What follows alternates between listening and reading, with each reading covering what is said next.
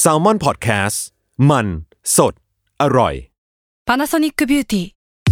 มากกว่าเครื่องเป่าผมด้วยนาโนอีเทคโนโลยีล่าสุดที่จะเปลี่ยนทุกประสบการณ์ที่คุณเคยมีนาโนอีมอยส์เจอร์พลัสเพิ่มความชุ่มชื้นให้เส้นผมหลังใช้งานมากขึ้นถึง 18 เท่า พร้อมชะลอการเฟดของสีผมสำหรับคนชอบทำสีผม ดูแลความชุ่มชื้นทั้งเส้นผม หนังศีรษะและผิวคุณ Panasonic NA0J มีเทคโนโลยีนาโนอีที่ care only you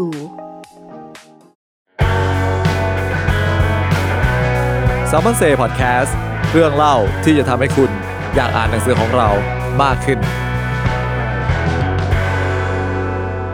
สวัสดีทุกคนอีกครั้งหนึ่งนะครับ พบกับพวกเราในรายการ s ซ l m o n Say Podcast EP ที่ 3 กันแล้วนะครับ กับผมไม้จิรัชนาชัย Strategic Marketing Manager ของสำนักพิมพ์ Salmon Book ครับ สวัสดีครับ ผมกายปฏิการภาคกายบรรณาธิการบริหารสารพิมพ์แซลมอนครับ ครับแล้ววันนี้เรามากับแขกรับเชิญสุดพิเศษ ใช่หลังจากที่เราคุยกันเองมา2ถึงสองเทปแล้ว สองเทปแล้ว ใช่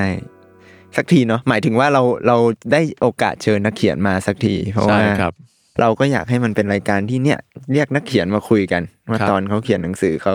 คิดอะไรยังไง มาทวงงาน เออเรียกมาถ่วงงานใช้โอกาสนี้ดื้อๆ โชค เสีย ดี ง อ เข้า อก มาแล้วเสียง โช เข้า ค มา ดีออกไปแล้วเนี่ย ไม่งั้นห้องนี้คือห้องแห่งความตาย ก็คนต่อไปนะครับใครที่จะมาก็พิจารณาดูดีๆ ใช่ กลัวไม่มากันแล้ว แหละ ก็คือจบแล้วรายการ จบ นี้ จบที่ 3 EP แนะนำตัวหน่อยนะครับ ครับเบนธนาชาติสิริพัทราชัยครับผม นักเขียนแล้วก็พ่วมกับของ Salmon House ครับ ผลงานล่าสุดก็คือ The Morning Flight to San Francisco ครับ ครับ ก็เราเราอัดรายการนี้ รายการนี้จะออนแอร์หลังจากที่จบงานหนังสือเนาะ ครับ เป็นไงบ้างครับ คุณเบนซ์ได้ไปงานหนังสือบ้างบ้างไหม ไปไปเออเป็นงานที่กลับมาคึกคักอีกครั้งนะ อืม หลังจากที่ไปคราวก่อนอ่ะ มันก็จะดรอปดรอปลงนิดนึง เข้าใจแหละว่ามันเป็นแรก ๆ ที่เปลี่ยนไปจัดที่เมืองทองนะ อืม อะไรมันยังไม่ค่อยนี่ แต่ว่าเราว่าด้วยปีนี้คนโหยอีเวนต์ด้วยแหละ มันอั้นมานานไง พอมีงานหนังสือที่แบบทุกเพศทุกวัยอะไรเงี้ย คนเยอะครับ คนเยอะแจกลายเซ็นแบบตอนแรกชั่วโมงหนึ่งมา ใช่ เป็นสองชั่วโมง นานเนาะ นานนานนานนาน คุณแจกพร้อมกับยศทัน คุณโดนยศทันเข้ามา โอ้ยอันนั้นอันนั้น แย่งคิวด้วยนี่ แน่นอน อันนั้นคือเขาเป็นคลื่นลูกใหม่ละ เราก็เหมือนคลื่นลูกแก่ๆเนาะที่ที่มองน้องๆ แล้วคนที่ไปต่อคิวเขาแล้วมันนานเกินไปเขาก็ทำทีเป็นซื้อหนังสือแล้วมาให้เราเซ็นอ่ะไปอย่างนั้นเองไม่ให้เราเหงา นี่มันเหมือนเรื่องสั้นของคุณหรือเปล่าเนี่ย ใช่ ความเศร้าทั้งหมดก็อยู่ในเล่มนั้นแล้ว มีหน้ามันมันแซดฟรานซิสโก โอ้โหเออแซดฟรานซิสโกดีกว่าคุยคือพี่เบนซ์เพิ่งออกหนังสือเล่มใหม่แล้วนะ ที่พูดไป The Morning Fight ใช่แล้วครับ ซึ่งก็เป็นแนวเดียวกับเอ่อ You Sadly Smile in the Profile Picture ใช่เป็นเรื่องสั้น ใช่ ซึ่งก็เป็นสองเล่มล่าสุด ที่เขียนเรื่องสั้นเต็มที่เลย ใช่แล้ว ปีสองปีนี้ ไม่เขียนแนวอื่น ๆเลย ปัญหาคือเรามาจากสายเดินทางเนาะ อืม พอมันงานการรัดตัวมากขึ้น ไม่ต้องรวมถึงโควิดอะไรนะ คือก่อนหน้าโควิดอ่ะก็ไม่ได้ไปไหนอยู่แล้ว เออ เพราะว่าทำแซลมอนเฮาส์เนาะทำทั้ง MV โฆษณาไวรัลคลิปใดๆอะครับมันก็เวลาน้อยลง การเดินทางไปทริป ยาวๆ บันทึกกลับมาให้คนอ่านอ่ะก็ไม่ค่อยละ อืม ไม่ได้ออกไปไหนเลย ทีนี้มันก็มีแมทเทียลตกค้างในตัวเราเยอะมาก ต้องบอกว่าตั้งแต่ตอนที่เราเขียนแล้วอ่ะเอ่อเขียนพวกบันทึกการเดินทางใดๆอะจะรู้สึกว่าเราจะพยายามตัดเรื่องในชีวิตประจำวันที่รีเลท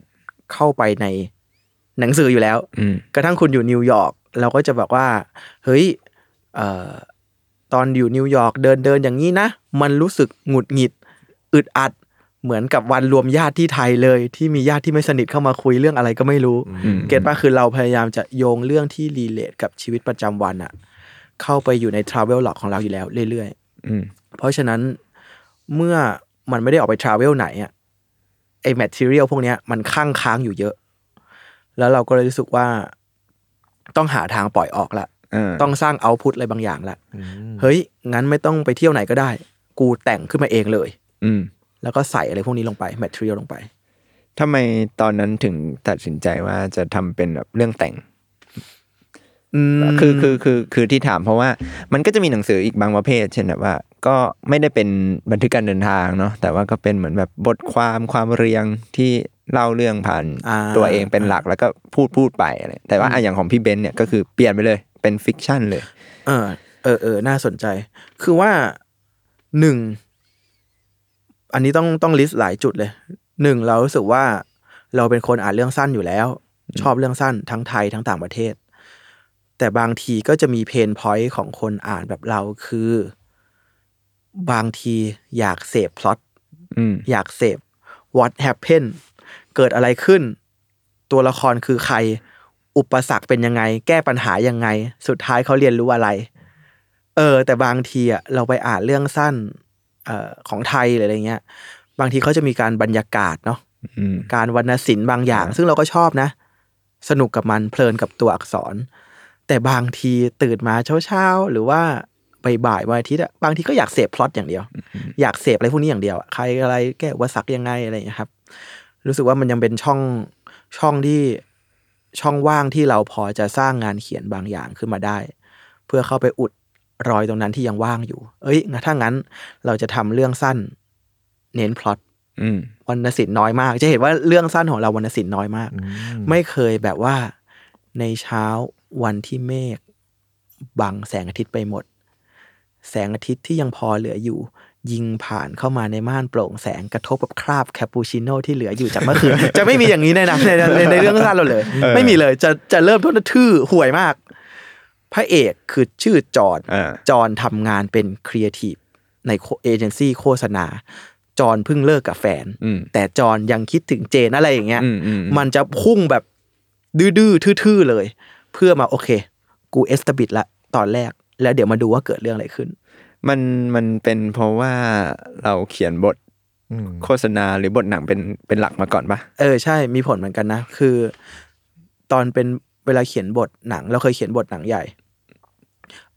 จะพบว่าหรือกระทั่งกับหนังโฆษณา มันจะไม่เขียนสิ่งที่กล้องถ่ายไม่ได้ อืม มันจะไม่เขียนจอห์นเกิดความงวยงงขึ้นภายในใจ เพราะเขาก็คือคนอะอายุ 25 ที่เฝ้าดูเพื่อนๆเติบโตไปใหญ่เลยจะไม่มีอันนี้ อ่าอ่า สิ่งที่ถ่ายได้คือจอห์น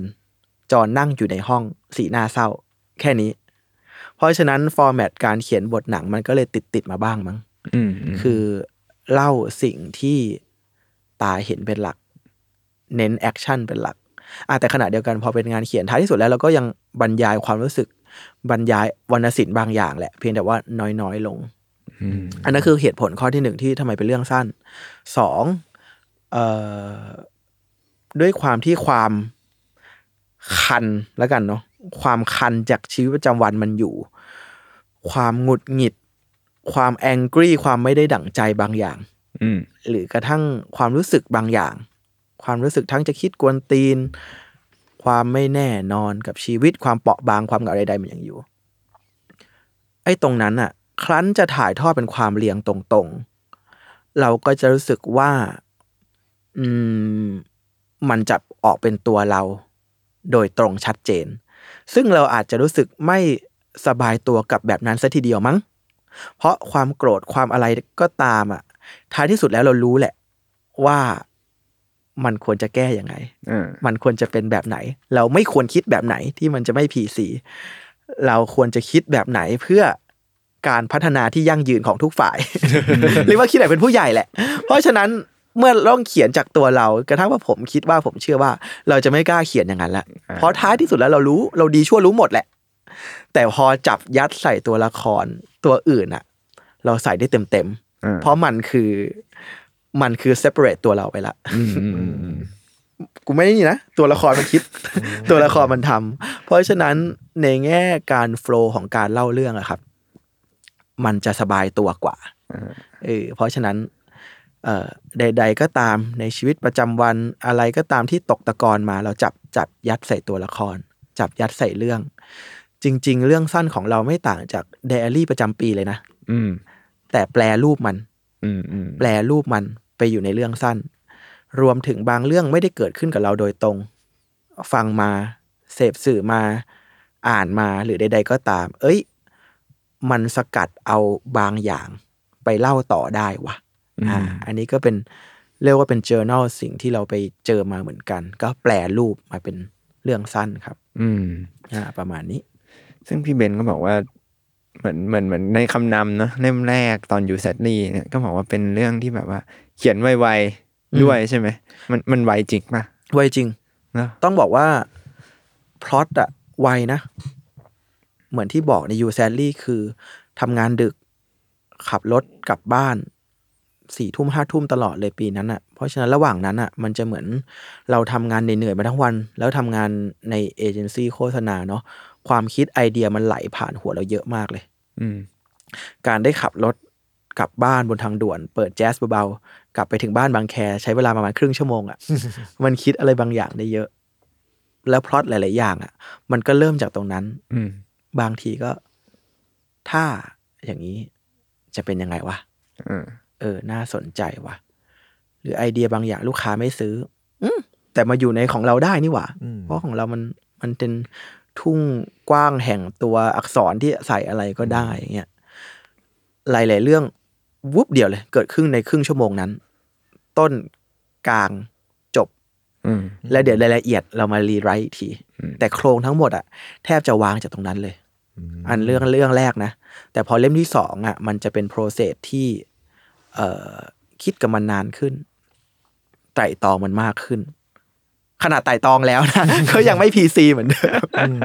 แต่เออแต่นั่นแหละ มันอะสเต็ปมันช้าลง แต่ความโฟล์ปื้นจนจบอะมันยังอยู่ อืม ยังไม่ค่อยมาหยุดคิดกับตัวเองว่า เอ๊ะทำไมเราคิดอย่างนั้นนะ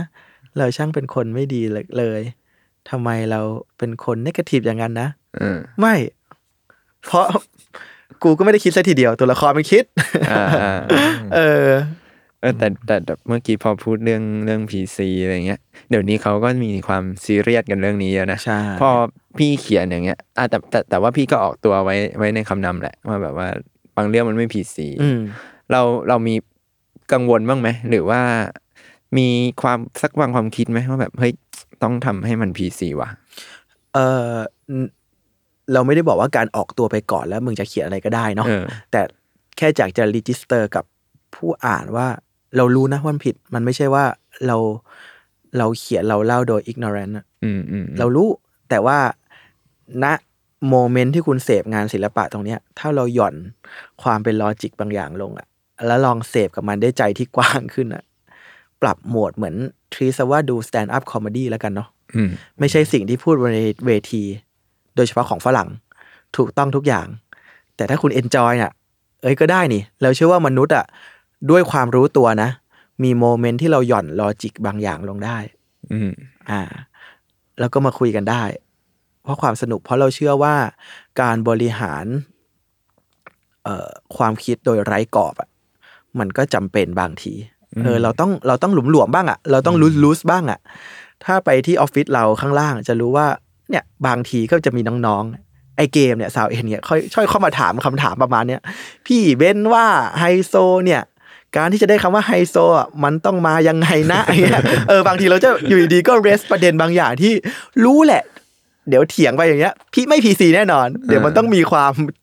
ความขี้จัดบางอย่างมาแน่นอน แต่นั่นแหละฮะ มัน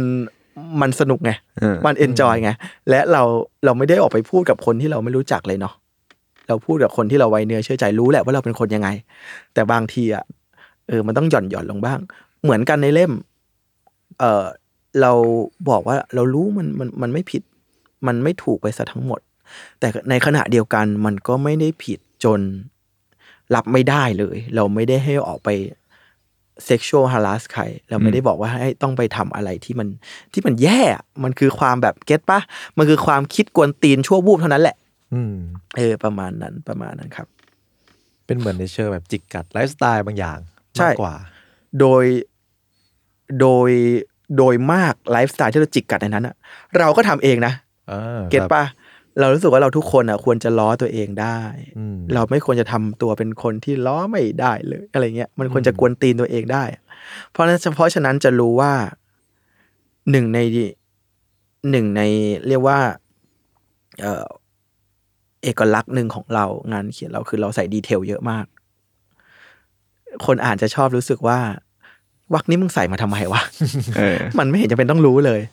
แต่เราต้องการจะบอกว่า เฮ้ย เราจะจิกกัดจะแซะอะไรทุกอย่างอะ อืม เรารีเสิร์ชกับมันจริง ๆ นะ บางเรื่องอะไอ้พล็อตที่ เขียนโยงไว้เร็วๆต้นกลางจบไวๆอ่ะ แต่ในดีเทลอ่ะอุ้ยบางทีเราหาดีเทลกับมันแบบเป็นอาทิตย์นะ อืม เพื่อจะได้หาแง่มุมมากวนตีนมากขึ้นอ่ะ เพราะเราต้องการจะบอกว่าเราไม่ได้จิกกัดเรื่องไหนอย่างชุยๆนะ เราลงไปรีเสิร์ชกับมัน ลงไปทำความเข้าใจนะ และท้ายที่สุดบางทีอาจจะทำความอาจจะเข้าใจคนเหล่านั้นแล้วด้วย แต่เข้าใจไม่ได้แปลว่ายังอดใจกวนตีนไม่ได้ ก็ยังกวนตีนอยู่ อืม หลายๆเรื่องก็เป็นตัวเรา ความไปร้านกาแฟ ความจัดคนอื่น ความอยากจะมินิมอลเพื่อโชว์อะไรบางอย่างเนี่ยก็เป็นตัวเราเหมือนกัน อืม รู้ตัว แล้วก็พึงใจที่จะกวนตีนตัวเองด้วยเพราะมันตลกดี เออเนื้อเมื่อมึงอยู่ในเอ่อมูดแห่งความหย่อนทางลอจิกแล้วอ่ะก็หย่อนกับตัวเองด้วยเหมือนกัน ครับ อืมคือในแง่หนึ่งมันก็เหมือนเป็นแบบเอนเตอร์เทนเอนเตอร์เทนเมนต์แบบหนึ่ง ใช่ ใช่ไหมครับ ใช่ ที่แบบว่า โอเค คือไอตัวเราเนี่ยเรารู้ตัวแหละว่า PC คืออะไร อืม เพียงแต่ว่าเราจะไม่ต้องหย่อนมันลง อืม เพื่อกับเพื่อกับแลกกับความบันเทิงที่ อ่า ได้ บันเทิงนิดหนึ่งแล้วอาร์ต ม อาร์ตในแต่ก่อนก็ไม่ได้พีซีทั้งหมดนะเก็ตปะ อ่าครับ อาร์ตแต่ก่อนเอามาเอามาจัดตอนเนี้ยโอ้โหเละเลยเต็มเลยนะ ของไทยนี่อย่าไปพูดถึง อย่าเก็ตปะ ครับ เออไม่ได้จะปกป้องแต่จะบอกว่า เอ้ยในบางอย่างอะในเลเวลที่ยังที่ยังรับได้กับความไม่พีซีนิดๆนะ อืม หรือระดับกลางๆนะ เออ เราควรจะเปิดใจรับมันได้เช่นกัน ม ยิ่งยิ่งเล่มนี้จะเห็นว่า เฮ้ยทำไมวะ ทำไมจบด้วยการกระทืบ จบด้วยความรุนแรง จบด้วยอะไรก็ไม่รู้ดื้อๆเลยอย่างนี้ เหมือนเหมือนมีคนเคยนับป่ะว่าเล่มนี้มีคนตายไปเท่าไหร่ เอ พี่ อ ป่ะพี่พี่เองว่าที่เป็นคน ใช่ นับ จนเขียนจนจบแล้วอะถึงรู้ว่า เฮ้ยทำไมเล่มนี้คนตายเยอะจังวะ คนโดนกระทืบเยอะจังวะ คนโดนหักหน้าจนเสียฟอร์มเยอะจังวะ เออ เออเอ่อเหมือนที่เราเกริ่นไปตอนแรก เรื่องสั้นของเรามันเหมือนไดอารี่ประจำปีเนาะแล้วปีนี้มันอย่างที่เราเราๆทุกคนรู้อะมันเป็นปีแห่งความไม่ได้ดั่งใจบางอย่าง อืม ทั้งในแง่สภาพสังคมการเมืองนู่นนั่นนี่ มันก็เลยมันอดไม่ได้จริง ๆ ที่จะได้กลิ่นพวกนั้นเข้ามาในงานอะฟุ้งเข้ามาในงาน อืม เพราะว่านั่นแหละมันเริ่มจากความ อยากจะให้มันเป็นไดอารี่ประจำปี อืม แปลว่าปีนี้มันมันมันเป็นอะไรทำไมเราถึงกระทืบคน เยอะ อารมณ์เรามันเป็นยังไง คือคือเราก็มีคุยกันว่า เออจริง ๆ เล่มหนึ่งกับเล่มสองเนี่ย นอกจากเรื่องความกวนแล้วเนี่ยไอเรื่องความแบบว่าโหดฉากโหดสัตว์เนี่ยมันมันมีเพิ่มมากขึ้นอย่างเห็นได้ชัดทั้งทั้งที่ระยะเวลามันแค่ปีเดียวเอง เอ นะ อเออเออ เออความเกี้ยวกราดพวกนี้มันมันไปอยู่ในโมเมนต์ไหนของเรา ต้องต้องต้องบอกว่านอกจากมันมาจากปีแห่งความไม่ได้ดั่งใจ ความน่าเคืองใจบางอย่างแล้ว ยังคงยังรู้สึกว่าคงแก้เลี่ยนจากเล่มแรกมั้ง อืม เล่มแรกมันจะมีเรื่องที่เป็นความสัมพันธ์เป็นมูดบรรยากาศอ่าซึมซึมๆหน่อยอาใคร่ครวญใคร่ครวญหน่อยเอ่อยิ้มเศร้าๆหน่อย ซึ่งก็ยังชอบอยู่นะเพียงแต่ว่ามันเหมือนเรากินชอบอะไรอะ่ะ ชอบเกี๊ยวทอด กินเกี๊ยวทอดเยอะๆก็เลี่ยนอ่ะ อืม ก็อยากจะตัดด้วยอะไรบางอย่าง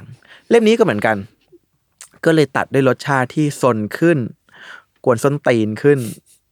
มองมนุษย์ในแง่ร้ายหน่อยๆ อืม เอ่อหักหน้าหน่อยๆ สเตรทความ generation gap มากขึ้นบางอย่าง อืม เออเพราะว่านั่นแหละมันทำมาเพื่อตัดเลี่ยนเล่มที่แล้วด้วย แล้วเราเชื่อว่าถ้าเขียนเล่มสามอะท่าทีอะไรก็จะต่างออกไป อืม อีกแบบเพราะว่าอ่ะเล่มนี้ก็แซะจิกกัดจนอิ่มแล้วเหมือนกันจนเลี่ยนแล้วเหมือนกัน เล่มหน้าก็ต้องหาอะไรมาตัดเลี่ยนความแซะจิกกัด จะเป็นอะไรรอติดตามดู โครงโครงๆมาแล้วเขียนเขียนๆอยู่ครับ มีแพลนแล้ว มีแผนแล้ว ทวงเลย ก็รอ ชิป ติดตาม หายแล้ว รอบหน้า ขอจบพอดแคสต์เพียงเท่านี้ เดี๋ยวนะ เมื่อกี้พี่พูดถึงเรื่องชื่อ แล้วก็พูดเรื่องความเลี่ยนอะไรอย่างงี้ตอนเล่มแรกออกยูเซตลี่ออกอะคนงงกันมากเลยนะนึกว่าพี่เปลี่ยนไปเขียนเรื่องแบบดราม่าเศร้าแล้ว อะไรเงี้ย อืมอืมอืม ไปจนถึงไอ้ Morning Fight to San Francisco ก็ยังดูมีความเศร้าอยู่ อืม ทำไมเราถึงเลือกตั้งชื่อด้วยโมเมนต์ที่ดูแบบว่าเอาจริงๆมันคอนทราสกับในเล่มเหมือนกันนะเนี่ย อืมอืมนิดนึงเอ่อเพราะว่าอะไรนั่นเหรอ เราว่าเราเองก็มีอายุขึ้นเนาะเราเดินทางมาถึง เราตอนนี้เราปีแล้วนี้เราก็สามสิบสามแล้วอะ อืม มันมีความควอเตอร์กึ่ง mid life crisis อ่อนๆ เหมือนกันเนาะความรู้ว่าชีวิตคุณจะแน่นอนกับอะไรบางอย่างแล้ว อืม ความรู้ว่าคุณ จะไม่สามารถทำบางอย่างได้แล้วนะ ความรู้ว่าคุณต้องรับผิดชอบบางอย่างแล้วนะ เออ หรือความรู้สึกว่าร่างกายเลี้ยวแรง ความ เอ่อ ความสดใสบางอย่างของคุณมันไม่ มันหายหายไปแล้วนะ เออ มัน มันเป็นบรรยากาศจางๆเหมือนกันนะ แต่ที่มันคอนทราสต์กันในเล่ม เพราะว่ามัน พอมันเทาๆอยู่แล้วก็ได้ทำได้ธรรมชาติอีกโหมดหนึ่งของเราก็จะคิดอะไรกวนตีนขึ้นมามั้ง เพื่อตัดกับความเทานั้นอะเออ แต่ว่าถ้ามันเป็นไดอารี่บันทึกขัวบปีอะมันก็คงจะเป็น เออประมาณนี้มั้ง มันไม่ใช่เศร้าแบบ ฉันชิบหายแน่นอนเลยนะ แต่มันจะเป็นแนวแบบ อืม บางทีชีวิตมนุษย์ก็คงประมาณนี้มั้ง ก็คงประมาณนี้มั้งนี่แหละเป็นชื่ออะไรแนวแนวๆนี้ ซึ่งเราชอบที่มันคอนทราสต์กับข้างในนะ ถ้ารู้สึกว่าคาดหวังอะไรบางอย่าง แล้วไปเจออีกอย่างมันก็ประหลาดดี หน้าปกอะไรอย่างเงี้ยนะ ภาพอะไรอย่าเงี้ย ซึ่ง ภพ ซึ่งเราเราเราชอบความเป็นอย่างนั้นนะ เพราะเราชอบจะรู้ว่าความคอนทราสต์เป็นส่วนหนึ่งในงานของเราทุกแบบอยู่แล้ว ภาพนิ่ง ภาพเคลื่อนไหว หนังสือโฆษณาหรือว่าใด ๆ จะมีความคอนทราสต์อยู่แล้ว เรารู้สึกว่าสมมุติมันเป็นอ่ะนึกภาพอาจิโนวาดกับเรื่องเวนๆกับเรานะ แต่ถ้าเป็นตอสกับเรื่องเวนๆของเรา มันก็คงจะดีแหละ มันก็คงชงคงช่วยสเตรสความกวนส้นตีนตรงนั้นไปมั้ง แต่พอมีความด้วยวิชวลด้วยการวางรูปเล่ม ด้วยมูดแอนโทนหน้าปกของมันอะเรารู้สึกว่าความตีกัน ความแบบกูรู้สึกอย่างนี้นะเอ๊ะในแต่ในขณะเดียวกันกูกูรู้สึกอีกทางว่ะ ความไม่ลงรอยไม่แน่นอนความคอนทราสต์บางอย่างอะมันก็สื่อถึงอารมณ์ภายในใจเราเหมือนกันนะ และสื่อถึงเอกลักษณ์งานของเราเหมือนกันนะ เออไม่ชอบให้อะไรที่มันไปทิศทิศทางเดียวกัน มันต้องมีอีกอีกอันนึงมาตัดมาบาลานซ์อะแล้วเรารู้สึกมันมันทำให้เสพเล่มนี้อย่าง อย่างอย่างมีเขาเรียกว่าอะไรอะมีความคิดเวลราวมากขึ้นมั้งคือไม่ได้อยากมาบอกว่า เล่มนี้สนุกฮากวนตีนนะอ่านสิอย่างเงี้ยเก็ตป่ะมันเหมือนคนเดินเข้าไปแล้วบอก เฮ้ยมึงกูมีเรื่องตลกมาเล่าให้ฟังแกเก็ตป่ะมันก็เราอยากจะบาลานซ์มันอีกด้านหนึ่ง อืม ครับ เพราะเราเชื่อว่า เราเชื่อว่า เคยได้ยิน medium is a message ไหมวิธีการเล่าเรื่องก็เป็นหนึ่งในเรื่องเหมือนกันนะเพราะฉะนั้นท่าทีก็สำคัญเออท่าทีที่คนการเข้าหาคนอ่านให้เขาอ่านไปประมาณนี้แล้ว เอ่อให้เขาคิดต่อได้อะ มันก็จะเป็นท่าทีคนละแบบกับ การเล่าเพื่อให้ปึ้งจบฟูลสต็อปแล้วจบเลย อืม อืม มันเหมือนเราไม่ได้ไปกำหนดอารมณ์ให้เขาก่อน ใช่ ให้ให้เขาแบบไปด้วยบริบท ใช่ ของ ใช่ มันเอง ใช่ อะไรประมาณนั้นใช่ไหมครับ ใช่เราไม่อยากให้หยิบเล่มนี้ขึ้นมาแล้วแบบ เฮ้มาเรื่องเรื่องตลกกันเถอะหรือเฮ้มา จิกกัดสังคมกันเถอะอย่างเงี้ยเพราะมันก็ไม่ใช่อย่างนั้นสมดซะทีเดียวกระทั่งเล่มนี้เองมันก็มีมูดอารมณ์อีกด้านหนึ่งเหมือนกันฮะ ครับ เพราะฉะนั้นตีความอารมณ์มันคลุนเครือคลุมเครือนวลนวลๆมาก่อนแล้ว อืม ไป explore กันในเล่มเองดีกว่า อืมซึ่งความรู้สึกก็เป็นอย่างนั้นจริงๆครับในการอ่านทั้งแบบ You Sadly แล้วก็ The Morning Flight to San Francisco เนี่ยมันมันกำหนดอารมณ์ไม่ถูก เออ ไม่รู้ว่าด้วยอ่าวิชวลของภาพเนี่ยมามาควบคุมเราไว้หรือเปล่า อืม คือจะให้ความรู้สึกว่าแบบตลกหรือว่าแซะจิกกัดก็ไปไม่สุด เออ มันจะมีความอุ่นๆกลุ่นๆ ใช่ใช่ใช่ อะไรอแล้วย่างนั้นอยู่ในตัวละครในความสัมพันธ์ ใช่ และความอ้วนอันนั้นน่ะที่เราชอบ ครับ เราไม่อยากให้แบบอ่านเรื่องหนึ่งจบปึ้งเฮ้จบเลย อืม อยากให้เขาคิดอะไรต่อเอาบรรยากาศนั้นไปแตกยอดบางอย่างในความคิดเขาต่อ ซึ่งมันได้ผลนะเล่มแรกเขาบอกว่า คนจะคอมเมนต์มากเลยว่า อ่านสั้นมากอะ อืม บางคน 45ทีจบทั้งเล่มแล้วนะ อืม แต่หลังจากนั้นทั้งวันอ่ะ มันได้บางอย่างตกตะกอนในหัวเขาแล้วมัน มันปั่นป่วนในใจเขาต่อ มันท้าทายกับขนบความเชื่อบางอย่างในชีวิตเขา หรือมันเชื้อเชิญให้เขากลับไปคิดเรื่องที่เขาอาจจะเคยมั่นใจไปแล้ว ขึ้นมาใหม่อะ ม ซึ่งเราว่าอันนั้นอ่ะ บรรยากาศหลังจากนั้นต่างหากที่เราให้ความสำคัญไม่แท้ไม่แพ้กับบรรยากาศ อื ตอน ม ซึ่งพอมันเป็นเหตุการณ์ที่ไม่ว่าใครก็เจอได้ด้วยปะมันเลยแบบว่า พออ่านของพี่มันเลยแบบว่า ชุกคิดต่ออะไรอย่างเงี้ย ใช่ ใช่คอมเมนต์เหมือนคนอ่านคือคือ มันก็เป็นเรื่องที่เราเคยคิดนี่หว่า อืม อืม แต่เราปล่อยผ่านมันไปอะเราไม่ได้คิดต่อ เพราะเรานึกว่า it is what it is อะ เออ มันก็ต้องเป็นอย่างนี้แหละ ประมาณนี้แหละ เออ คนขึ้นรถไฟฟ้า แล้วมีคนไม่ลุกให้เด็กนั่ง มันก็ต้องโดนสายตาประมาณนี้แหละในการจัดจิ้งมัน เออเออ หรือว่าแบบ อุ๊ย เราก็ควรจะให้อภัยคนที่เคยทำผิดกับครอบครัวเรา อย่างนี้แหละ เพราะชีวิตคือการไปข้างหน้าเนาะศาสนาสอนให้เราให้อภัย อืม แต่นั่นแหละ เราจะชาเลนจ์ความคิดบางอย่างของคุณ อืม ด้วยสถานการณ์ที่เราเป็นดีเรคเตอร์แล้วอะ เออ เราแต่งอะไรให้เกิดขึ้นก็ได้ อืม เออ แล้วเรา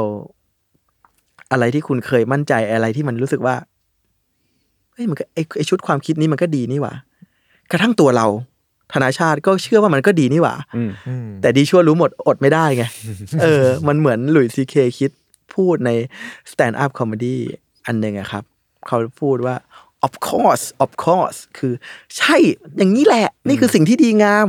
ใช่มันก็ต้องเป็นอย่างนี้แหละ อืม but maybe คือ เอะหรือบางทีมันก็คิดกวนตีนไปอีกด้านได้ นะ เออ เพราะฉะนั้นเราจะชาเลนจ์กับชุดความคิด เอ่อโค้ดสเตตัสคำคมหรืออะไรบางอย่างตลอดในงานเรา อืม เพราะส่วนหนึ่งเรารู้สึกว่าสเตตัสคำคมความเชื่อใดๆอะส่วนหนึ่งมันยึดกับ result เนาะ อืม ว่าเมื่อเชื่อคำนั้นแล้วผลลัพธ์มันได้เป็นยังไง อืม เหมือนกับ ที่เขาบอกว่า cra- crazy and courage อะความบ้าความกล้า บางทีมันต่างที่ผลลัพธ์นะ ถ้าออกมาดีมันก็กล้า อืม ถ้าออกมาเฮี้ย มันก็คือความบ้าที่ไม่ได้ไต่ตอง เพราะฉะนั้นมันสนุกมากกับการชาเลนจ์อะไรพวกเนี้ย อะไรที่คนเชื่อไปแล้ว แล้วเองก็เชื่อ แต่เฮ้ลองดู อืม อืมเป็นเหมือนการพยายามจะเรียกว่าหนีกรอบของสังคม อืมอืม ก็ไม่ อื เชิงนั้นอีกใช่ไหมครับ ไม่เชิงไม่เชิงว่าเราหนีกรอบหรือพยายามทำตัวขวางอย่างชัดเจน อืม เพราะเหมือนที่บอกไป หลาย ๆ อย่างเราก็เชื่อเองด้วยซ้ำแต่มันคือการชาเลนจ์มากกว่าฮะ เรียกว่ามันคือการชาเลนจ์ อืม ชาเลนจ์ว่า เอ๊ะ แล้วถ้ามันเป็นอีกแบบจะเป็นยังไงนะ อืม อ่า อืมมันเหมือนกับตั้งคำถาม ใช่ เหมือน ใช่ กับนึกถึงสมัยเรียนมหาลัยที่เขาชอบชวนตั้งคำถามว่าความงามคืออะไร อ่า ความดีคืออะไรอะไรอย่าง ใช่ เงี้ย ใช่ใช่แต่อันนี้จะเป็นตั้งคำถามด้วยท่าทีที่กวนส้นตีนขึ้น เออ มันจะไม่ใช่เด็กหน้าห้องที่ตั้งคำถามว่าครูครับ แต่ผมว่า แต่มันจะเป็นเด็กริมหน้าต่างลืบๆคนหนึ่งที่แบบอยู่ดีๆก็อืมครูครับ แต่ผมว่าไม่ใช่อย่างนั้นว่ะ อืม แล้วมันก็เสือกมีความมันก็เสือกรีเสิร์ชมันแน่นด้วยนะ ที่จะเถียงกับครูได้ แล้วครูก็จะมีความแบบเออเออเออเออวะมันก็จริงวะแต่ว่ายังไงวะเออ ความกวนอารมณ์บาง อืม อย่างนั้นมั้งที่อยู่ในงาน อืมโอเค ที่ฟังแล้วก็นึกถึงม็อบรุ่นใหม่เหมือนกันนะว่าเขาก็จะมีความแบบประมาณนี้อะไรอย่างเงี้ย อ่า อืมการ เออใช่ การจิกกัดล้อเลียนอะไรอย่างเงี้ย ใช่ ที่แบบว่าเป็นท่าทีที่แบบว่าเป็นแบบใหม่ ใช่ ซึ่งไม่ไม่ใช่เรื่องแปลกแล้วว่ามันอยู่ในการยุคตั้งคำถาม อืม อยู่ในยุคที่เสียงของเด็ก เสียงของคนรุ่นเยาว์มีความดัง มีกระบอกเสียงพอๆกับผู้ใหญ่อะ อืม จากที่ยุคก่อนมันถูกเด็กถูกมิวต์เสียงด้วย ในเครื่องหมายคำพูดอ่านน้ำอาบน้ำร้อนมาก่อน แกยังเด็กอยู่ไม่รู้หรอก เดี๋ยวโตไปก็รู้เองอะไรอย่างเงี้ย อืม บัตฟักเกตน้ำร้อนสมัยมึงกับสมัยเขาทำให้ร้อนด้วยวิธีการต่างกัน อ่า มึงยังใช้ถ่านหรือว่าอะไรสุ่มให้มันร้อนอยู่เลย เขาใช้เครื่องทำน้ำอุ่นหรือเปล่า อืมอืม หรือเขาอาจจะไม่ได้กีฟชิดกับน้ำอุ่นแล้วก็ได้ อืม เขาไม่ได้กีฟชิดกับน้ำร้อนแล้วก็ได้ อืม ถ้าเขาชอบน้ำเย็นอะ อืม แล้ว จะทำ ไง ไม อะ เออ อ่า และเขาก็มีเสียง มีเสียงดังพอที่จะถกเถียงกับมึงว่าเนี่ยบางทีน้ำเย็นก็อาจจะดีกว่าเนี่ย อืม เออ ครับ เอ๊ะทำไมไหลไปเรื่องข้างนอก นี่ มาเรื่องนี้ได้ยังไง นี่ เออ อืมจริง ๆ พี่เบนซ์เนี่ยอีกพาร์ทหนึ่งคือเป็นผู้กำกับ ใช่ครับ ผู้กำกับโฆษณาด้วยใช่ไหมครับ ใช่ แล้ววิธีคิดในการแบบทำหนังสือแบบเนี้ย มันไปผูกโยงกับวิธีคิดในการทำโฆษณาไหม อ่า พักเหรอครับ ครับ ก่อนจะตอบคำถาม พัก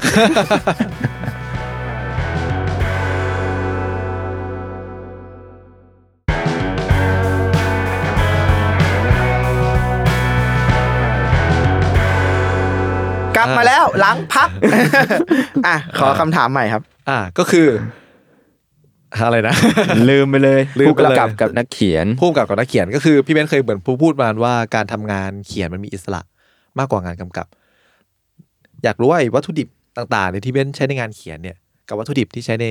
งานกำกับ มันมีกรอบในการเลือกหยิบมาใช้เนี่ยแตกต่างกันเยอะไหม ต่างกันมากเลยครับ ต่างกันมากเลย ต้องบอกว่ายิ่งสายงานโฆษณาและมิวสิก วิดีโอของเราอะ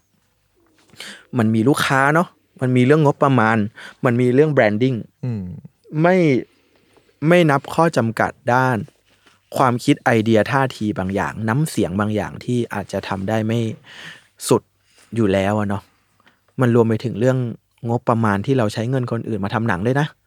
มันก็จะมีการจำกัดของมันเนาะแล้วเราก็รู้ๆกันอยู่ว่าถ่ายหนังอะจริง ๆ เหมือนจะถูกๆแต่มันแพงนะ ทุกอย่างการเช่าสถานที่การนู่นนั่นนี่อะฮะ มันแพงนะ สมมุติเราเราทำโฆษณาใช่ไหมครับ แล้วเราเขียนบทว่าพระเอกตื่นขึ้นในห้องนอน ห้องนอนหนึ่ง แล้วฉากต่อไป เขาเดินไปในร้านกาแฟที่พลุกพล่านไปด้วยผู้คนน่ะ แค่สี่คำที่พลุกพล่านไปด้วยผู้คนเนี่ย โหแล้วตีเป็นเงินหมดแล้วนะ เอ็กซ์ตร้า เอ็กซ์ต้ากี่คนร้านกาแฟมึงเช่าที่ไหนเออรวยแค่ไหนถ่ายวันไหน ถ่ายวันธรรมดาเขาอาจจะหยุดร้านให้ทำให้มึงถ่ายได้ แต่ถ้าคิวมึงด้านไปตรงกับวันเสาร์อาทิตย์โอ้แพงนะ ในการ อืม ปิดร้านกาแฟวันเสาร์อาทิตย์ อืม เอ็กซ์ต้าคือใครดูดีแค่ไหน ค่าตัวแพงแค่ไหนเห็นหน้าเยอะแค่ไหน มันตีเป็นคำมันตีเป็นมูลค่าหมดนะครับ ในการโปรดักชันหนัง ในขณะที่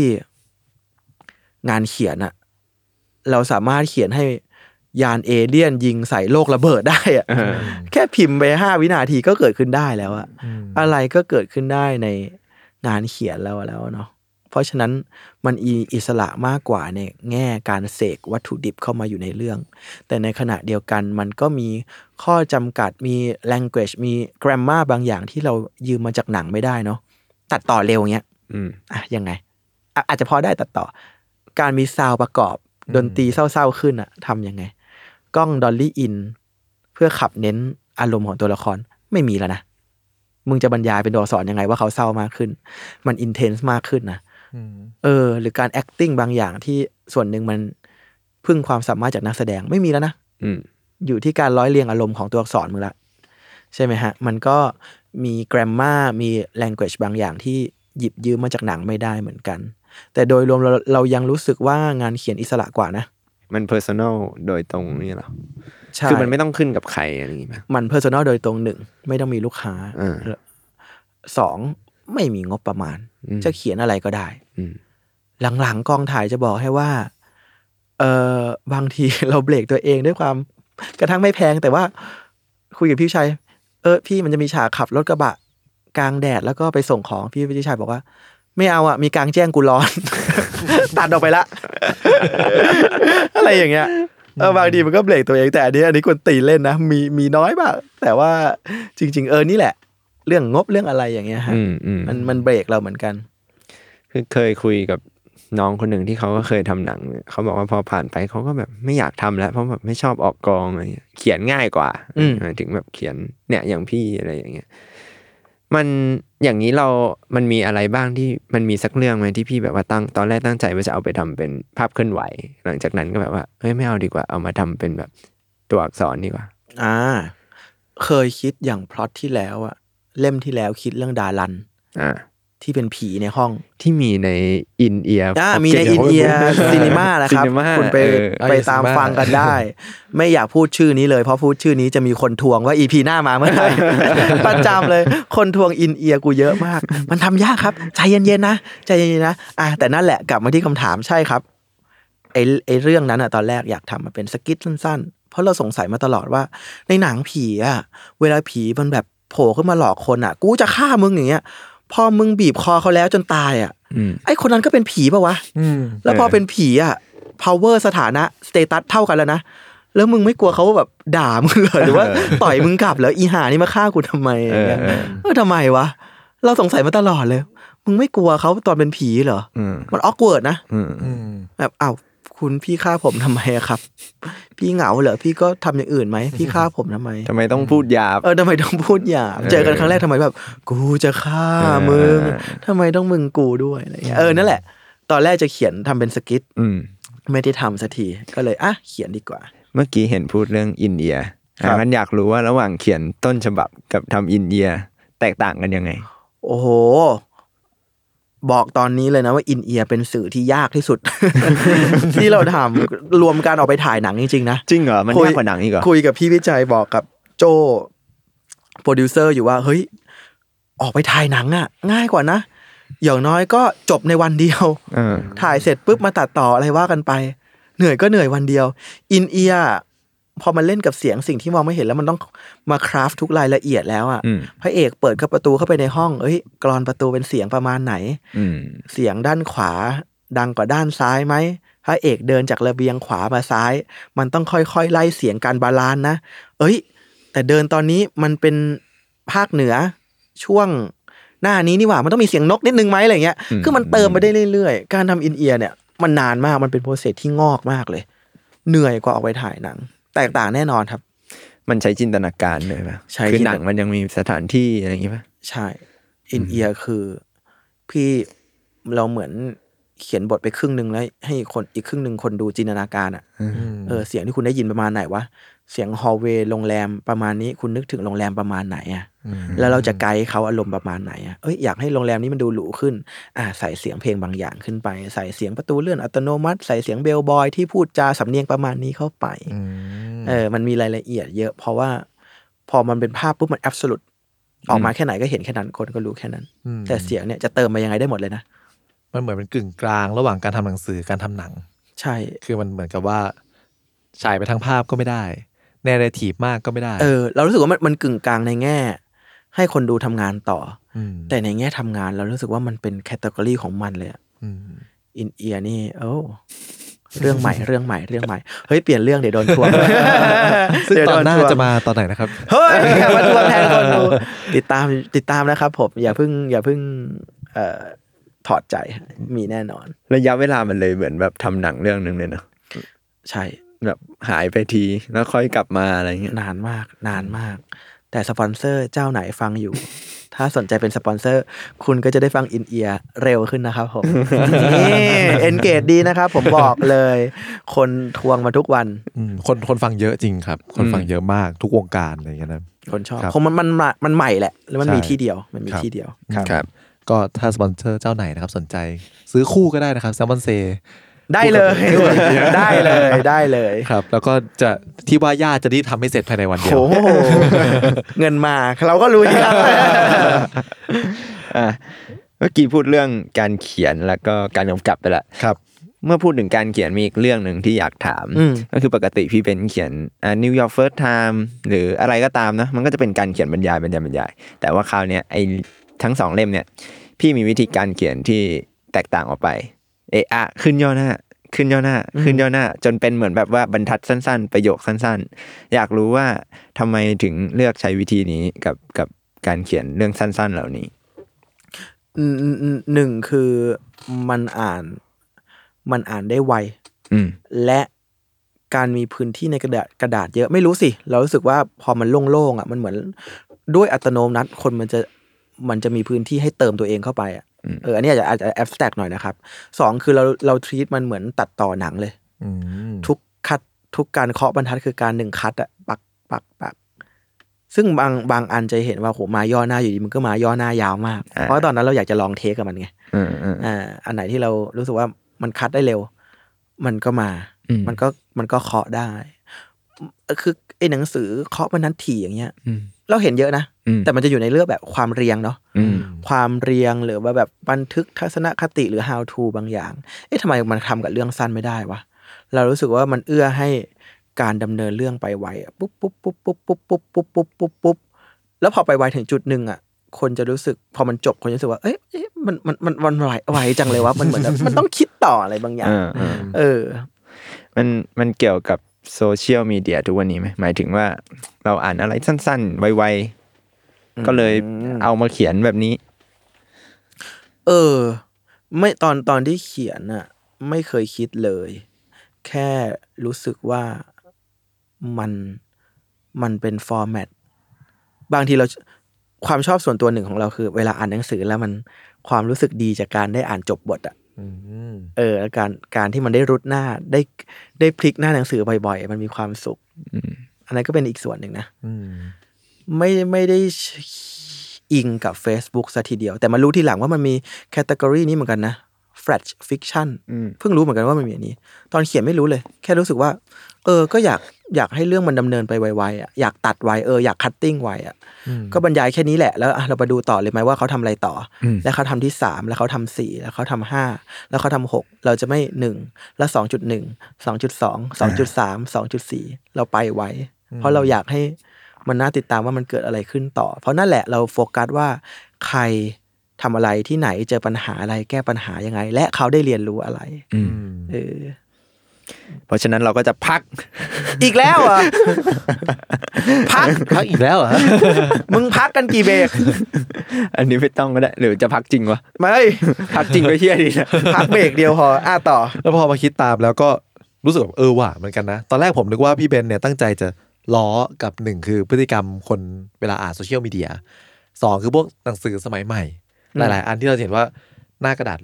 กว้าง กว้าง อืม ๆแล้วก็มีโค้ดแปะลงไป อ๋อ แต่จริง ๆ แล้วคืออ๋อคิดในเชิงแบบเวลาเราถ่ายหนัง บีบให้บีบให้คนติดตามเรื่องแบบนั้น ใช่ใช่ใช่ อืม ๆมันเหมือน เอา ซีนอะไรอย่างงี้ปะซีนหนัง เอ่ออ่ะซีนหนังคือใหญ่สุดเนาะมันจะมีคำย่อลงมาคือบีดบีดหนังมันคือจังหวะหนังที่แบบเอ้ยมันมีบางอย่างของแอคชั่นหรือความคิดตัวละครที่เปลี่ยนไปอะไรอย่างเงี้ยมันก็เราก็จะรู้สึกว่าการคอบรรทัดมันคือบีดบีดหนึ่ง อืมอืม ก็เป็นการแบบแถลงตรงนี้เลยว่าไม่ได้ล้อใคร รอ ไม่ได้ ตัว ล้อ เอง ไม่ได้ล้อหรืออาจจะล้อ แต่ว่า แต่ว่าอยู่ในซับคอนเชียส เออแต่จะว่าไปก็น่าร้อนเนาะ เพราะ ว่าตอนออก You Sadly Smile อะไปเดินไปเดินร้านหนังสือแมสแมสหนังสือเจ้าใหญ่แล้วกันเนาะจะเห็นแนวนี้เยอะมากเลย อืมจริง คิด ครับ คุ้นอุ่นเหงา move on เป็นวงกลม อืม อยู่กับความคิดตัวเอง อืม ในบ่ายวันอาทิตย์ที่ฝนตกครึม อืม ๆมันเยอะจังเลย อืม แล้วชื่อหนังสือจะแบบอีกหน่อย เราก็จะเรียนรู้เองเนี่ย เหมือนจะลืมได้แล้วนะ อะไรอย่างเงี้ย ชื่อหนังสือมึงจะแบบอะไรอย่างเงี้ย หรือแบบ จุดจุดๆก็พาเธอกลับมาไม่ได้ อะไรอย่างเงี้ย อะไร ตึ๊ด แบบนั้น ๆตึ๊ดๆหรือว่าแบบ เออหรือ พ เล่ รุ่ ม ง หน้า นี้ ไหม ของเมื่อวาน เล่มหน้าเป็นเบนซ์ธนชาติก็พาเธอกลับมา เพราะกูจะพามึงไปสุดขอบโลก เลย น่าสนใจ เออน่าสนใจน่าสนใจ แล้วเราก็ชอบอ่านนะเราก็ไปอ่านของเขาตามไปเปิดอ่านอะไรอย่างเงี้ยมีซื้อกลับมาด้วยเหมือนกัน ก็เออมันก็มันก็มันก็เพลินๆดีเนาะมันก็เพลินๆดี เป็นกำลังใจในวันที่เหนื่อยล้าอะไรอย่างเงี้ย เออใช่ พวกแนว เข้าใจตัวเองเข้าใจคนอื่น ฉันยังไม่ลืมเธอ แต่ฉันก็ให้อภัยตัวเองเลยอะไรอย่างเงี้ยอะไรอย่างเงี้ย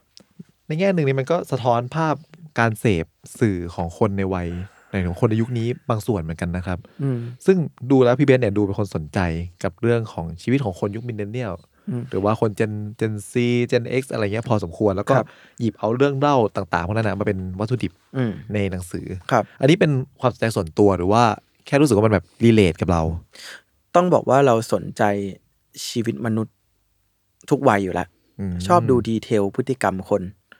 ชอบมากเลย ชอบดูว่าอะไรบางอย่างที่ผิดปกติเกิดขึ้นกับชีวิตแสนปกติของเขาแล้วเขา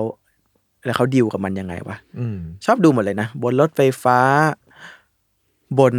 ถนนอะไรอย่างเงี้ย เอ้ย เป็นยังไงวะ อืม เดินเดินฟุตบาทอยู่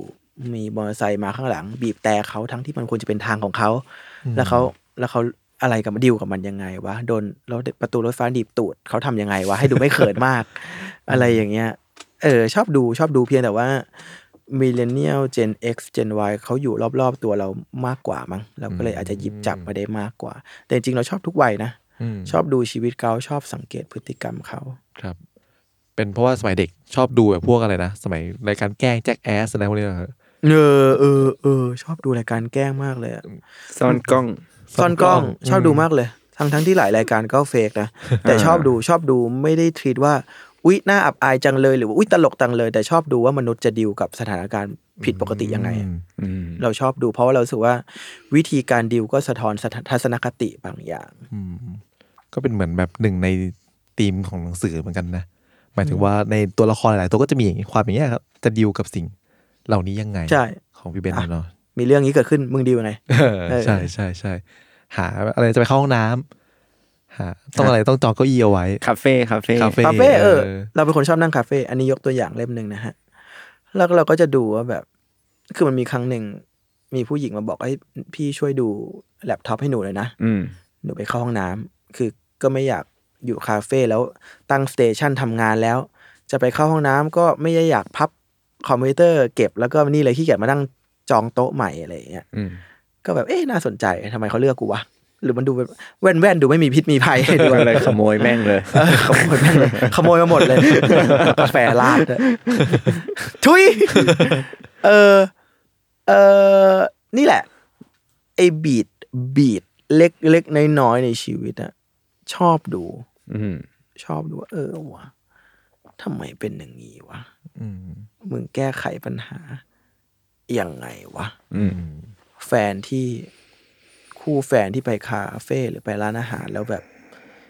อุ๊ย เราจะไม่เล่นโทรศัพท์กันแล้วนะ อืม เราจะออกจากโลกออนไลน์แล้วมาออฟไลน์ รู้จักสัมผัสกันมากขึ้นคุยกันมากขึ้น แต่มึงคุยกันไม่ไม่ได้ดิ อืม มึงไม่รู้จะหาเรื่องอะไรคุยแล้ว นั่งนิ่งๆจ้องหน้ามองหน้า ยิ้มไปยิ้มมา ชอบดูเลย ชอบเสือกเลย อ่ะมึงเป็นไงมึงเป็นไงมึงเป็นไง ชอบดูแล้วก็เอาเก็บมาเขียนนี่แหละ อ่าอ่า หรือว่าแบบ เออ คนที่แบบ โดนรอแท็กซี่อยู่ แล้วก็อยู่ดีๆมีคนเดินตัดมาโบวกแท็กซี่ดักทำไมพี่ไม่พูดอะไรหน่อยวะทำไมพี่ ปล่อยไปได้ไง เออปล่อยไปได้ไงทำไมพี่ไม่ชอบคอนฟลอนขนาดนั้นเลยเหรออะไรอย่างเงี้ย อืม ทำเออทำไมวะ หรือว่าแบบ คนที่เขามาแจกใบปลิว สนใจช่วยสัตว์ป่านี่ไหมคะอะไรเงี้ยตาม MRT หรือ BTS อะสนใจนี่ไหมคะ พี่ขาพี่ขาสุดหลอขอนาทีขอสองนาที ค่ะ ขอสองนาทีช่วยสัตว์ช่วยเสือในที่ห้วยขาแข้งนะคะอะไรอย่างเงี้ย อืม เฮ้ยเขาเขาต้องถูกคนปฏิเสธต่อวันน่ะ กี่สิบกี่ร้อยคนวะ อืม อืม เฮ้ยเขาดีลกับความรู้สึกนั้นยังไงวะ แล้วถ้าอยู่ดีๆ มีคนหนึ่งอะซึ่งอันนี้ทำจริงๆนะ อืม จำได้เลยที่รถไฟฟ้าช่องนนทรีไอมันจะเป็นสะพานใหญ่ๆ สวยๆอะ อ่า ที่คนชอบไปถ่ายรูปรับปริญญาไอสะพาน อ๋อ สะพานพอเทศแห่งชาติอะเออเขาก็จะมาเขาก็นี่แหละ สนใจช่วยนี่ไหมคะ วันนั้นอะขนองไงกวนตีนไง อืม สนใจช่วย เอ้า สนใจ เอ้ย เขาก็เหวอเว้ยแบบ เอ้ย กูยังไม่ทันพูดแคมเปญอะไรเลยอ่ะ เฮ้ย แต่พี่สนฟังก่อนไหมครับ ไม่เอาไม่ฟัง อ่ะ บัตรเครดิตเอานี่ เบอร์อยู่นี่ พี่ พี่ครับ แต่ว่าไม่ต้องจ่ายเงินเลย ทำสนใจเท่าไหร่เดือนละหกร้อย เอา ปีหนึ่งได้ผูกสัญญาเลย แต่มันคือช่วยเสือ เออช่วยเสือ ช่วยเลย ช่วย ช่วย ช่วยเลย เฮ้ย แล้วเขาเออมากเว้ย แล้วเขาทำอะไรไม่ถูกเลยอ่ะ เขาสั่นแบบ เขาทำอะไรไม่ถูกอ่ะ ทั้งดีใจทั้งแบบ ไม่รู้จะทำยังดีลยังไงกับ รับ มัน มือ อะ ไม่ถูก อุ้ยโคตรชอบเลยนะกูนั่งดู คือกูดูเขากรอกแบบอุ้ยมีความสุขมากเลย เสียเงินไปเลยนะปีนั้นสามพันกว่าเท่าไหร่วะเจ็ดพันสองอ่ะเดือนละหกร้อย โอ้ ช่วยเสือแต่สะใจ ชอบแล้วเขาเขาคุยว่า พี่เป็นคนแรกเลยนะที่แบบทำอย่างเงี้ย คนแรกหมายถึงว่าคนแรกของ คนแรกในอาชีพหนูเลยที่แบบหนูยังไม่ทันอะไรเลยแล้วแบบทำ เอาสนใจ มันก็น่าจะมีคนเดียวด้วยนะ จะมีใครจะทำ จนไม่น่า แบบ มีคนอื่นแล้ว จนถึงตอนนั้นก็ก็น่าจะมีคนเดียวที่แบบมึงทำไปทำไมวะ แต่ตลก เออนี่แหละ พอ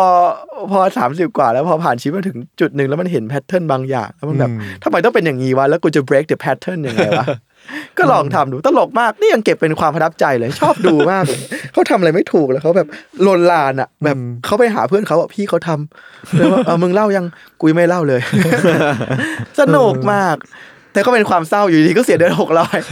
เอาจังหวะหาแค่นั้นเลย ก็เหมือนเป็นรีแอคของคนที่โปรแกรมมาให้รับมือกับการปฏิเสธอย่างเดียว อืม กลายเป็นว่าอยู่ดีพอมีคนเซเยสขึ้นมานี่คือมัน ใช่ มันก็มีความแบบทำ เซเยสแบบยังไม่ได้แอสอะไรเลย อืม ยังไม่ได้ถามหาอะไรเลย ครับ ต่อไปนี้ก็คนที่รับบริจาคอะไรต่างๆ ก็เจอคนอนาชาติก็จะ ปรีเข้ามา หา ไม่ทำแล้วครับ จนม าก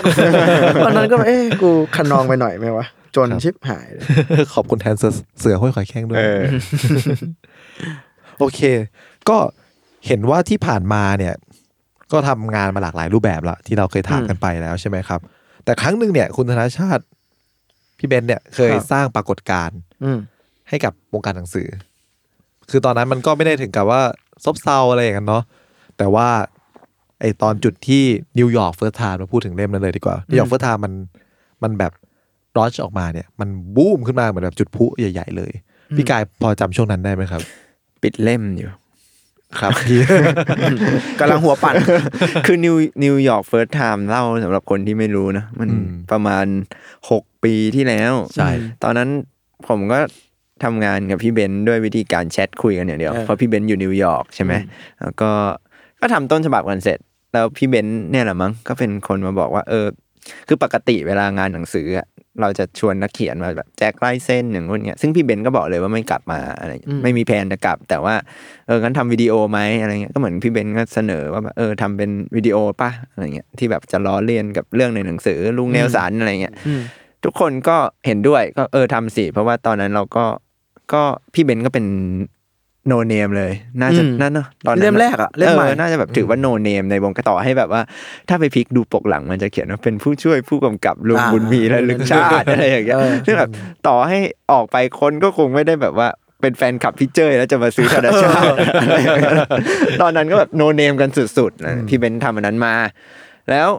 เราก็ไม่ได้อะไรดูแล้วก็รู้สึกว่าเออตลกดี ก็คุยกันก็ตลกตลกอะไรเงี้ยวันที่ปล่อยไปเท่านั้นแหละ โอ้โห ผลตอบรับแบบว่าเหนือความคาดหมายอะไรเงี้ยแชร์เยอะมากเนาะ เวอร์เวอร์เวอร์ ภายในไม่กี่ชั่วโมงป่ะก็ ใช่ ยอดวิวก็แบบขึ้นพุ่งพุ่งพุ่งพุ่ง ไปคุณวูดดี้อะไรเงี้ยแชร์คนนู้น เออ แชร์แบบเหวออะเพราะเราไม่ได้สนใจเลยจริงๆจำได้เลยแชร์เสร็จปุ๊บเราขึ้นรถไฟเพื่อเข้าไป เอ่อแกลเลอรี่ในมิวเซียมที่บรุกลิน อืม โมมาพีเอสวันยังจำได้อยู่ทุกวันนี้เลย อืม ก็ไปโมมาพีเอสวันปกติ อืม กลับมาอีกทีเฮียอะไรวะ เนี่ย คนดูล้านหนึ่งเหรอเราไม่เคยเจอตัวเลขล้านหนึ่งมาก่อน เรา ในชีวิต เรานั้นน่ะ what the fuck อะไรวะเนี่ย แล้วคนพูดถึงคือแบบ เฮ้ยอะไร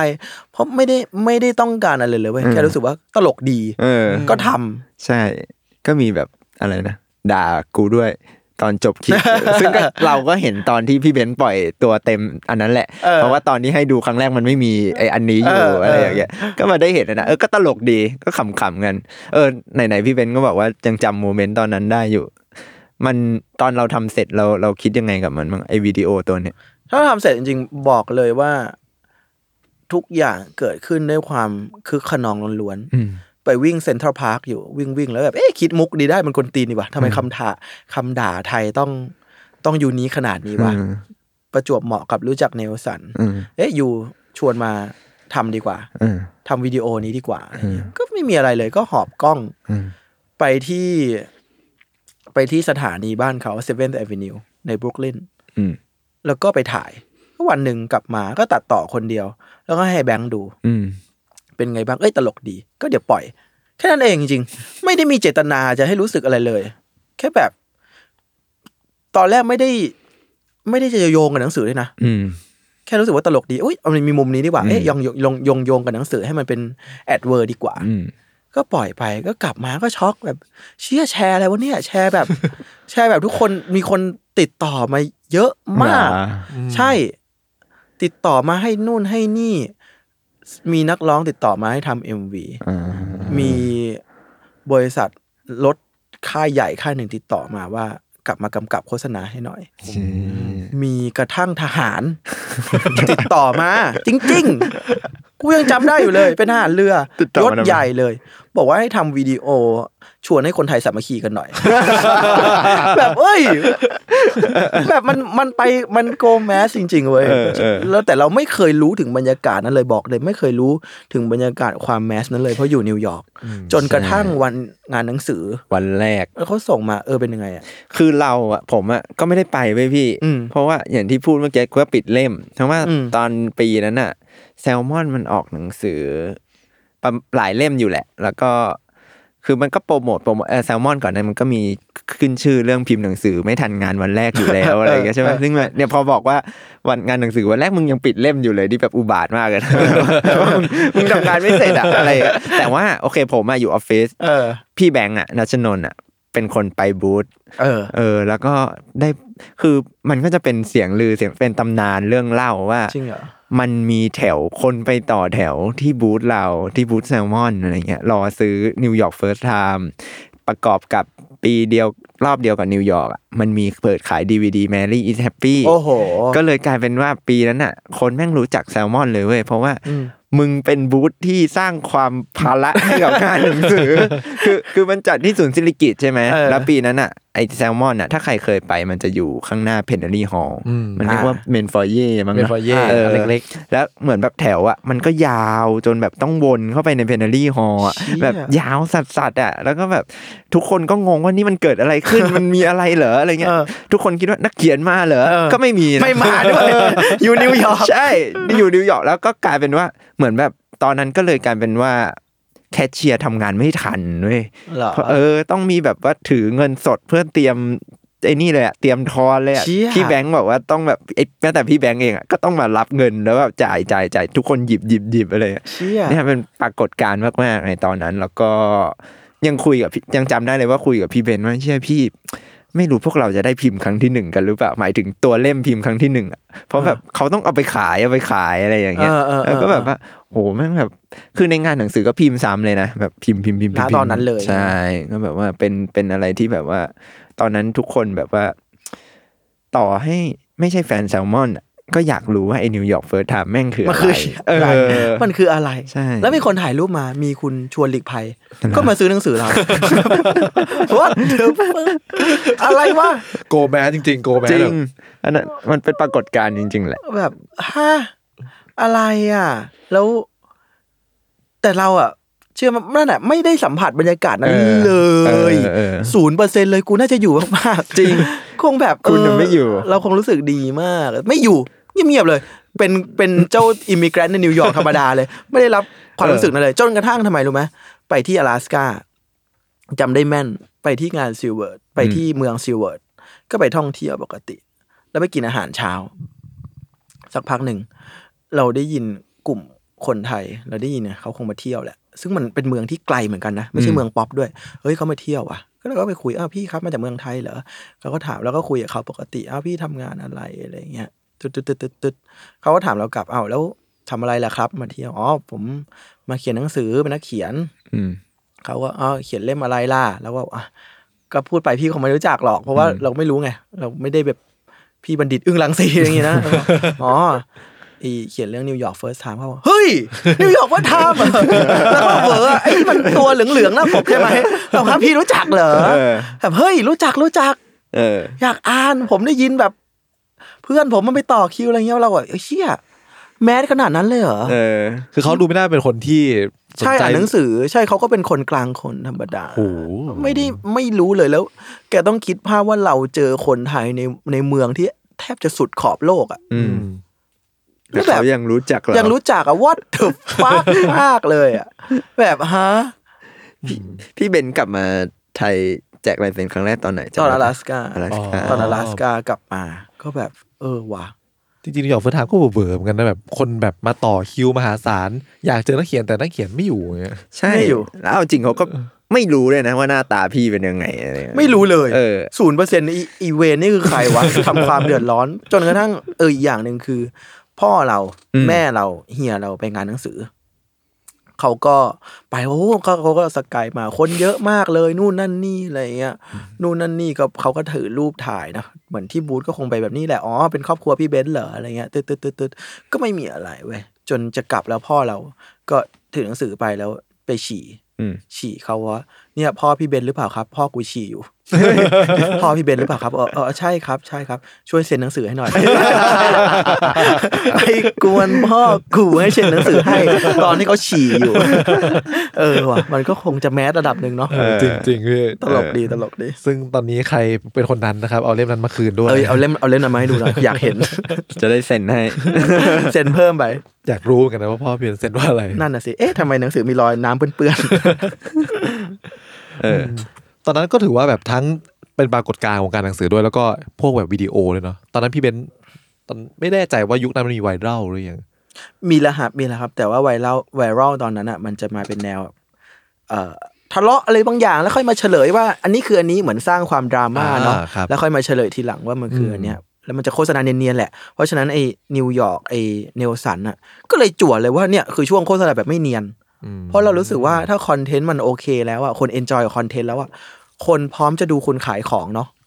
มันไม่จำเป็นต้องมาเนียนทายอินเลยอย่างนั้นอ่ะ อืม ถ้าคุณเป็นเพื่อนเขาแล้ว คุณทำให้เขาสนุกแล้วอ่ะ ถ้าคุณจะแบบ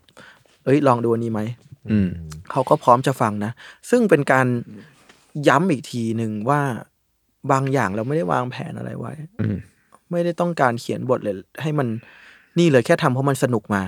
หลังจากนั้นน่ะมีเอเจนซี่เยอะมากชวนให้เราไปทอล์กแล้วเหมือนแบบถอดดูว่าเราวาง s t r a t e g y ยังไง กับไอวิดีโอเนี่ย ที่ช่วยให้ยอดขายมันดี อืม เราบอกว่าผมไม่มี s t r a t e g y เลยพี่ ผมไม่รู้จะไปพูดอะไร อืม ด้วยความสัตย์จริง ตอนนั้นทำแค่มันสนุกมันตลกดี ก็ทำเราเลยแบบยุคเนี้ยฮะ มันอยู่ในยุคที่ทำอะไรบางอย่าง หมายถึงรวมกับทุกแง่งานนะ มันจะมีคนมาถอดรหัสอะ อ่า ถอดรหัสความสำเร็จว่าอะไรอันนี้สำเร็จ ถอดอันนี้ว่าทำไมมันใช้สูตรอะไรคำนวณจากอะไร Big Data Analysis พบคำนู่นนั่นนี่ใดๆอะเราไม่เถียงนะ มันอาจจะมีอันนั้นที่ถูก แต่มันไม่เสมอไปไง อืม คุณต้องเหลือพื้นที่ให้งานอีกงานอีกอีกส่วนหนึ่งอะที่มันมาจากเซนส์มันมาจากสัญชาตญาณและมันมาจากความแค่มันสนุกดีอะเขาก็ทำขึ้นมา อืม คุณไปถอดรหัสงานที่เริ่มจากความสนุกยังไง มันก็จะเป็น มันก็จะได้อะไรก็ไม่รู้อะเพราะว่าคนทำเขาไม่ได้คิดอะไรเว้ยนอกจากว่ามันสนุก แต่โอเค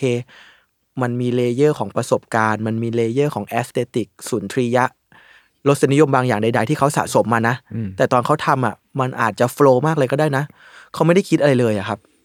อืม แต่เราเข้าใจแหละไปพูดอย่างนี้กับลูกค้าหรืออะไร บอกว่า อุ้ยทำอันนี้ตามเซนส์เพราะมันเนี่ยเขาใครเขาจะไปเชื่อมึง หรือเขาอาจจะรู้สึกไม่มั่นใจที่จะเชื่อมึงก็ได้ แต่คุณต้อง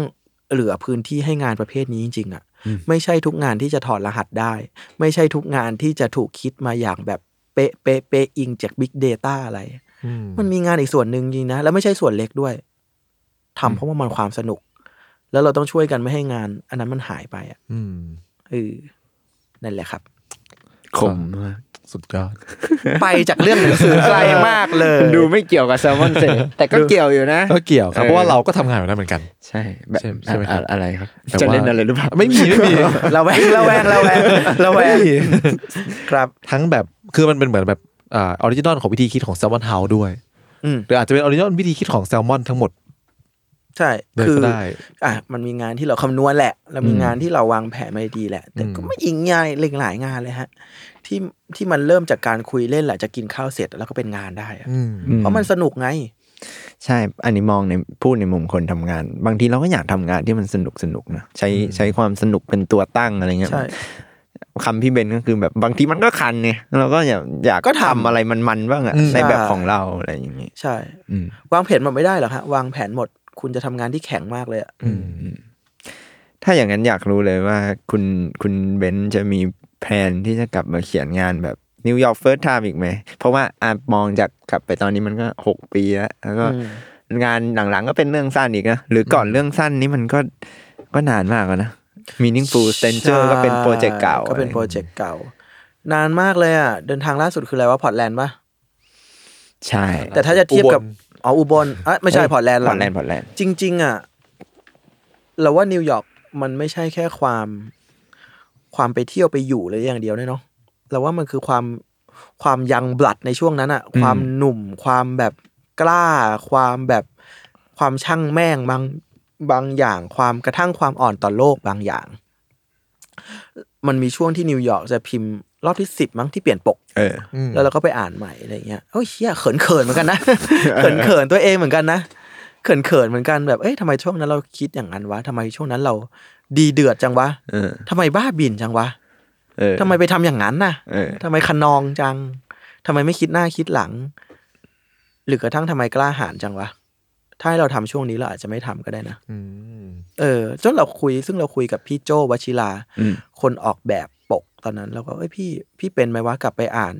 หนังสือเก่าๆแล้วมันเขินๆตัวเองอะ่ะเขาบอกเอ้ยพี่เบนซ์มันเป็นนะมันเป็นกับทุกศาสตร์ด้วย อืม คือตัวเราโตเกินงานเราไปแล้วไง จริงครับ เออ มันเป็นปกติมากเลยอะให้เรากลับไปเขียนนิวยอร์กใหม่ เราก็เขียนไม่ได้อย่างนั้นนะ ไม่รู้เหมือนกันว่าจะดีกว่าหรือแย่กว่านะ แต่จะไม่ได้อย่างนั้น เพราะบางอย่างมันต้องมาจากวัยนั้น โมเมนต์นั้น ความคิดอย่างนั้นน่ะ เออ สถานที่ที่เขียนนะ เราเขียนนิวยอร์กตอนที่เรายังอยู่นิวยอร์ก เราเชื่อว่าถ้าเราเขียนนิวยอร์กตอนที่มาอยู่ที่ไทย มูดก็จะต่างออกไป เออ ตอนนั้นมันมันมันเด็กมากเลยฮะ ยี่สิบห้า ยี่สิบหกไม่ใช่แค่เรื่องอายุอย่างเดียวเนาะ แต่ อืม มันเป็นยี่สิบห้าที่ยี่สิบหกที่ แรกที่พ้นรั้วออกมาเลยมั้ง เพราะว่าจบตีปุ๊บ แล้วก็เทียบทำงานแค่ประมาณเก้าเดือน แล้วก็มาเรียนต่อโทละ มันไม่ได้เป็นคนยี่ห้ายี่หกที่ที่เริ่มทำงานแล้วก็น่าจะเข้าสู่ช่วงกึ่งกึ่งซีเนียแล้วอะมันยังเป็นยี่ห้ายี่หกที่จริง ๆ เพิ่งจบมาเลย อืม ตอนอืมก็เลยรู้สึกว่าให้กลับไปเขียนเขียนไม่ได้ จีพูดน่าสนใจมากเลยอะคือคือเลยสนใจในแง่ที่ว่าบรรยากาศมันก็มีผลกับการเขียนเหมือนกันนะอย่างนิวยอร์กมันอาจจะเป็นเมืองที่ใครทำอะไรก็ทำได้ปะ อืม งานพี่เบนเล่มนั้นมันก็มีฟิลแบบ เชี่ยก็กูอยากเล่าแบบเนี้ย กูอยากขักแม่งอย่างเงี้ย อยากอย่าง เ นี้อยากเล่นมุกอย่างนี้ อยากไม่อยากทำตัวบ้าบอโดยไม่สนว่าจะเป็นยังไง ก็ทำเพราะว่ามันอยู่ในพื้นที่และบรรยากาศที่เอื้อให้มูดอย่างนี้อะ อืม แต่อย่าง阿拉สกาเป็นเล่มแรกที่เขียนบันทึกที่อื่นแล้วกลับมารีไรต์แล้วกันในเมืองไทย เพราะฉะนั้นมันก็จะมันปฏิเสธไม่ได้ว่าเล่มนั้นมันบวกความน่าหงุดหงิดบางอย่างที่กลับมาประเทศบ้านเกิด แล้วเรารู้สึกไม่ฟิตอิน หรือกระทั่งความ ความรู้สึกดีบางอย่างที่เราได้กลับมาบ้านเกิดสักที มันปนกันเต็มไปหมดเลยฮะ ถ้าอ่าน阿拉สกาจะรู้สึกว่า